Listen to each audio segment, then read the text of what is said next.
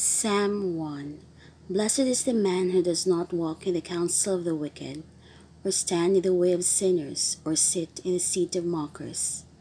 But his delight is in the law of the Lord, and on his law he meditates day and night. He is like a tree planted by streams of water, which yields its fruit in season, and whose leaf does not wither.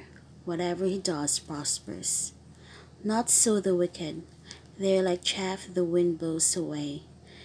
Therefore the wicked will not stand in the judgment, nor sinners in the assembly of the righteous. For the Lord watches over the way of the righteous, but the way of the wicked will perish. Psalm chapter 1, verses 1 to 6.